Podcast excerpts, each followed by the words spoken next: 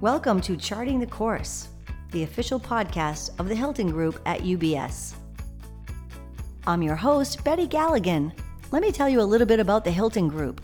Established in Newport, Rhode Island by Jamie Hilton in 1991, the Hilton Group Wealth Management at UBS Financial Services is focused on serving a select number of ultra high net worth clients who see Jamie and his team as personal CFOs, providing customized and tailored wealth management strategies.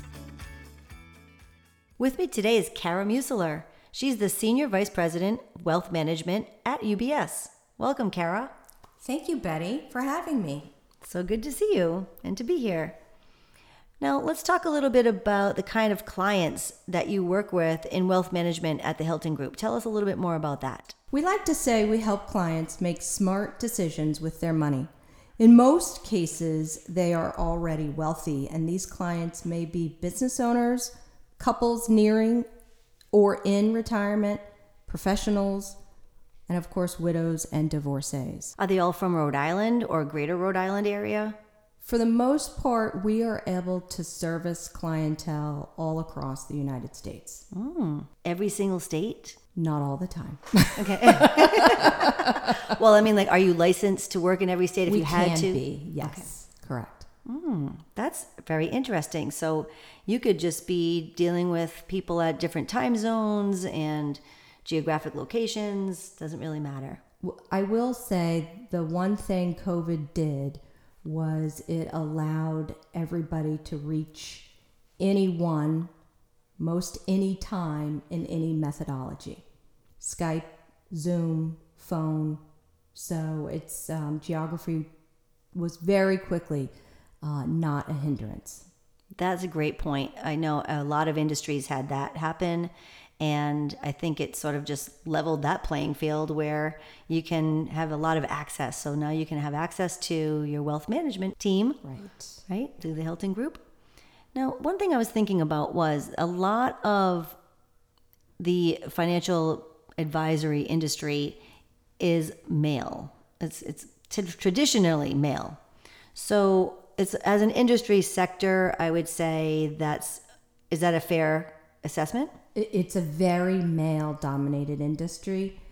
Uh, I would say 75 to 85% of financial advisors are male. But what I looked up before this podcast was about 25% of certified financial planners are women. So women as a whole remain largely underserved by the wealth management community, in my opinion. Wow, so 25% of the CFPs are female. Correct. Why is that, do you think? I think that females, I, I know for myself, have had to prove themselves and their knowledge and their ability. Like in most industry sectors, I would say. Correct. right? So I'm, I'm wondering if it's always been that way, or is this like a new thing? Do you see it changing over the years that you've been working in this field? It's been this way for at least the three decades that I've been in this business. I believe most companies now recognize the significant market opportunity that women are representing. That's a great point. Do do women come to you for financial advisory because you are a woman also? Good question, Betty. Some women, in my opinion, prefer to work with women.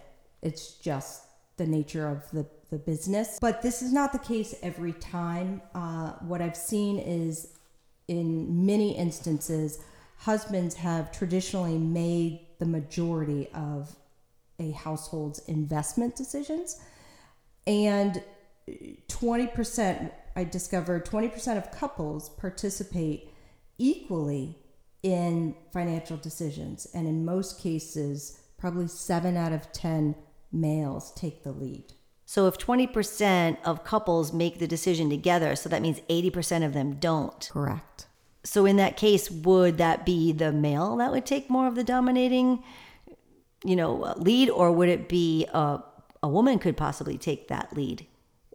We're starting to see the shift, I would say. Uh, women, um, women live longer. True.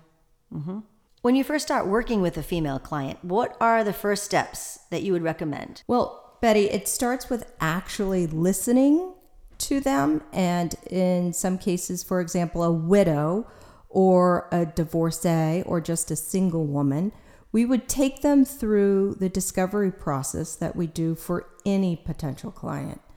Never assume a woman wants direction. Never assume all women are risk adverse.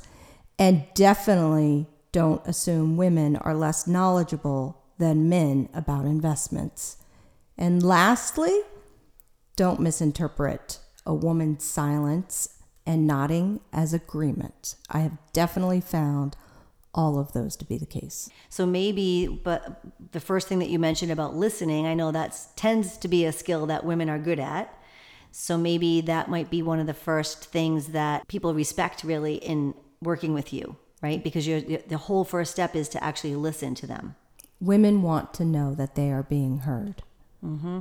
What kind of questions do you ask so that you can really pull this out of them? Or do you have to ask the questions, or do they just start telling you about everything? Some instances they may tell us, but in our discovery meeting, we're asking a lot of questions. So hopefully, we need to figure out in that time period what makes them tick.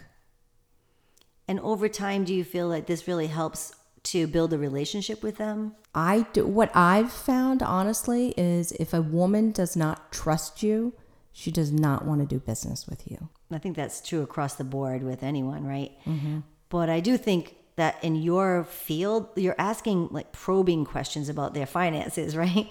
Well, we're asking questions about not just finances. We have to figure out what makes them tick, what's important to them. And that might not be a dollar denominated figure. That's one of the things I really like about the Hilton Group because it's all about your life goals and what you want to accomplish. It's your lifestyle and your livelihood all mixed together, right? Right. It's not one size fits all. How do you determine that? Is that in part of that discovery? Right. It's through their personal strategic plan. Oh, I like that. Is it true that women control the financial decisions in their households, even though maybe they're working as a couple? But is it true that they actually are the ones behind the control? Well, there's a stereotype that husbands have traditionally made the majority of investment decisions. As I said before, women usually outlive men, and many couples are choosing not to marry in this day and age. And this is, um, we also find that they're keeping their money and investments separate. So there have been um, more and more instances where I'll have a, a, prospect and she may do all of her planning completely separate from her husband because all of their investments are separate. Mm. Or she may keep it from her partner. Okay. So when this maybe control happens over their decision to keep it the way they want to keep it. Does that happen when do you see that when they're first married or is this something that happens when they become a widow because all of a sudden there's like a life change? I honestly see it happening earlier and earlier. Women are choosing a career over staying at home. It takes all kinds. Mm. We often hear stories about older females that have never handled money or their finances and they're forced to make these decisions once their spouse dies. Is that the case that you're seeing with your clients? We like to tell our clients if they plan to retire together, they should plan together. And in, in many cases, this is an anomaly. Most, if not all, couples have been involved in the planning that are clients of the Hilton Group. At one spouse's passing, the remaining spouse may have to take a more active role than they did before but we help them through that too. Right. It must be scary for someone who is going through that. So I'm sure they appreciate you being with them. It's a very frightening and probably unnerving circumstance that they have to go through, and everyone's situation is so very different. Yes, and it's good that you are telling them to do it in their planning time when they're not faced with that crisis right at the moment and they're not in the emotional state of mind to be thinking about their finances, that might be the last thing on their mind, really. It's very emotional. Very. Tell us a, a story about a female client that you work with without using any names, but tell us a little bit about some of, maybe tell us a story about one of the female clients that you work with. We had a typical couple where the man made most, if not all, of the financial decisions for the household. The wife was only peripherally involved. Um, the husband had been in the um, Navy, I believe, so she was used to handling the home and the children, uh, but not the finances. The husband became quite ill and very suddenly passed away. And before he passed, he continued to tell the wife that we, the Hilton Group, would help her and she needed to lean on us. Well, the time came pretty quickly, and as he passed away, her anxiety grew exponentially because she was taking on a role she had never had to before. So we helped her buy a condo. We pay the mortgage. We helped her figure out her bills and a monthly allowance that we provide for her. We deal with her accountant and her attorney and have guided her every step of the way in what has had to happen. We're probably four to five years uh, after his passing, and every now and then she will comment or make a remark on how far she's come. And she's very proud of all that she's accomplished on her own, as she should be. That's a great story. Did you say that she had kids? There's, yes, grown adult children. Grown adult children. So were they part of the plan in any way, or was it just you working with her? They are also clients and have called very concerned on behalf of mom. And based on client confidentiality, there's not a lot I can say except that we're handling it. Very nice. So the Hilton Group really serves in in a capacity that's true advisory, but also uh, being there at a time when they really need you. We like to say, and I think you've heard us say it before, Betty, we'll go a mile deep on behalf of a client. And it's it's a very rewarding and enriching experience. It sounds like it. I mean, for sure. But you, we were talking also at one point about how you don't have a lot of clients because you want to be able to go that deep with some clients. Right. So they're your average investment advisor. They might go a mile wide and have a million clients and go an inch deep. We're about an inch wide, have fewer clients, and we'll go a mile deep on behalf of the client. I like that strategy. and it seems to be working for sure with for your clients. That's great. There is a statistic that says widows choose to fire 7 out of 10 male advisors following the passing of their boomer husbands. What do you think about that and why do you think that happens? What I've seen, myself probably included, is women are more likely than men to encounter gender stereotypes. Women may feel undervalued in that financial relationship. And over time, by focusing attention on the husband in this instance or life partner, a male advisor may ignite a process of low grade systematic alienation of the spouse. And it's only natural that a widow would want to make a change, wouldn't you? Absolutely. I mean, it seems like this low grade alienation over systematic times or whatever that was is something that is almost um, inherent in the way that men interact with women. And if they're alienating her over time, um, might not might not be like as overt right away, but maybe this is just like an accumulation of he's not listening to me, he's not paying attention. Why did he just bring that up again? Or why does he keep saying this? Or I feel like I wasn't heard, as you had said earlier. So maybe it's an accumulation of things. Like I said, not very overt, not noticeable right at right at front, but over time. I mean, I actually noticed this with my mother-in-law, and she did fire her financial advisor right after my my father-in-law passed away and um, because he wouldn't visit her he wouldn't come to her he was saying you must come to me and her other guy would always go to her and be at her home and that's just one instance of maybe just bad business i suppose but there's one there's a widow that just fired her fa Right. There are, uh, this isn't the case uh, for everybody. Okay.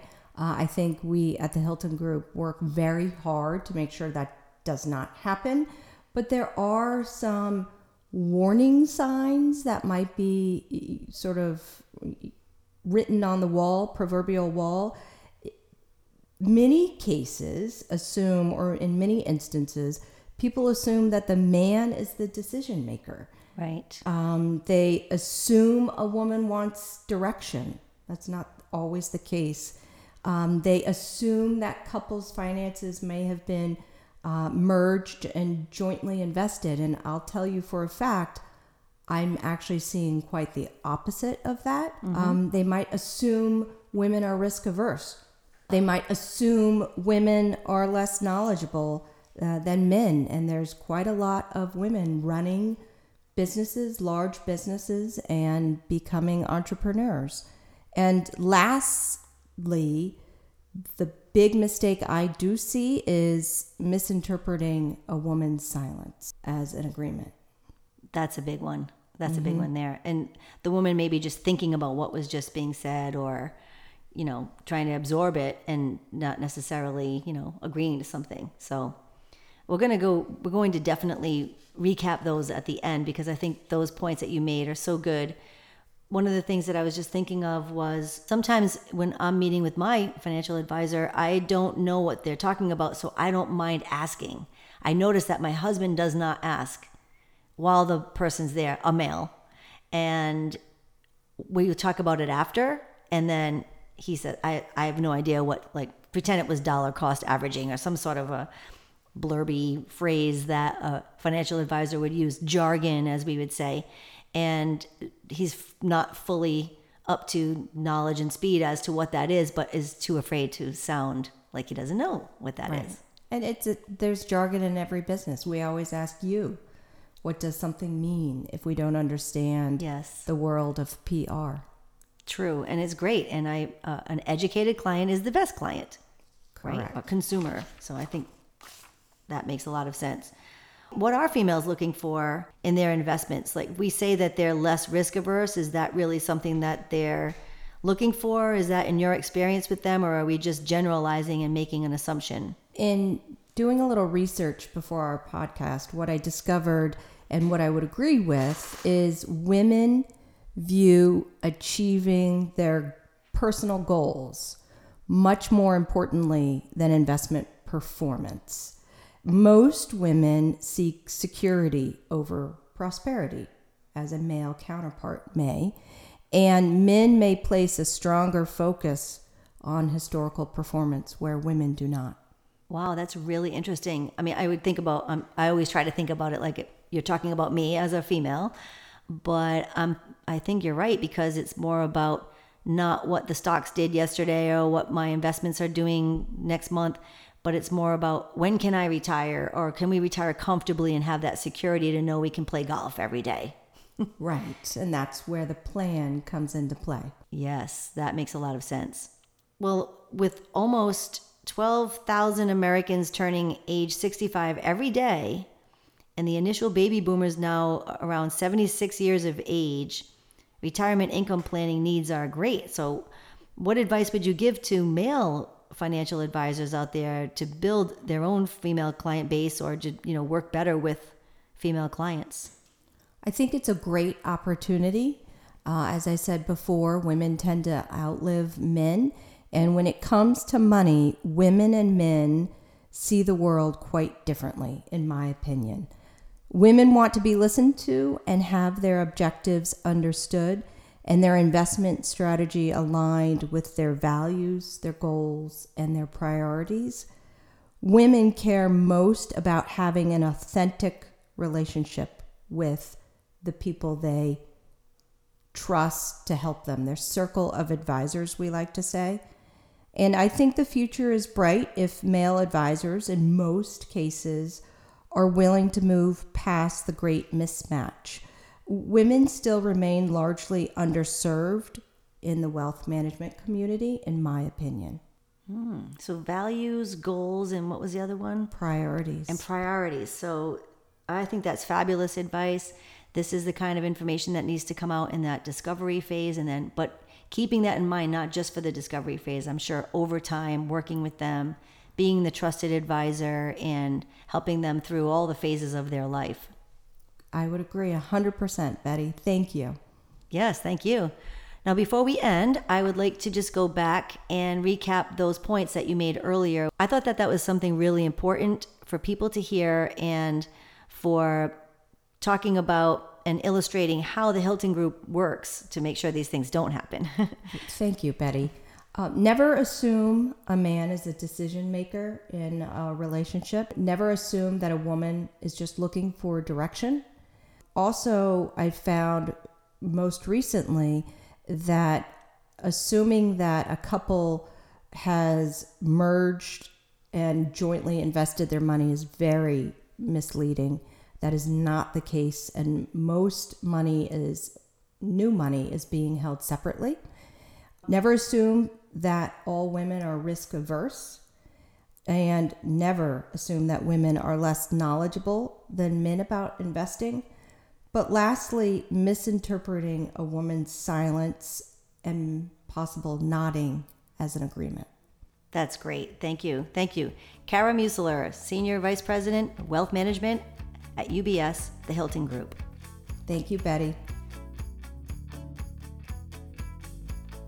This concludes this chapter in the Hilton Group's Charting the Course podcast. Stay tuned for more topics and episodes, and be sure to visit advisors.ubs.com slash the Hilton Group for more information.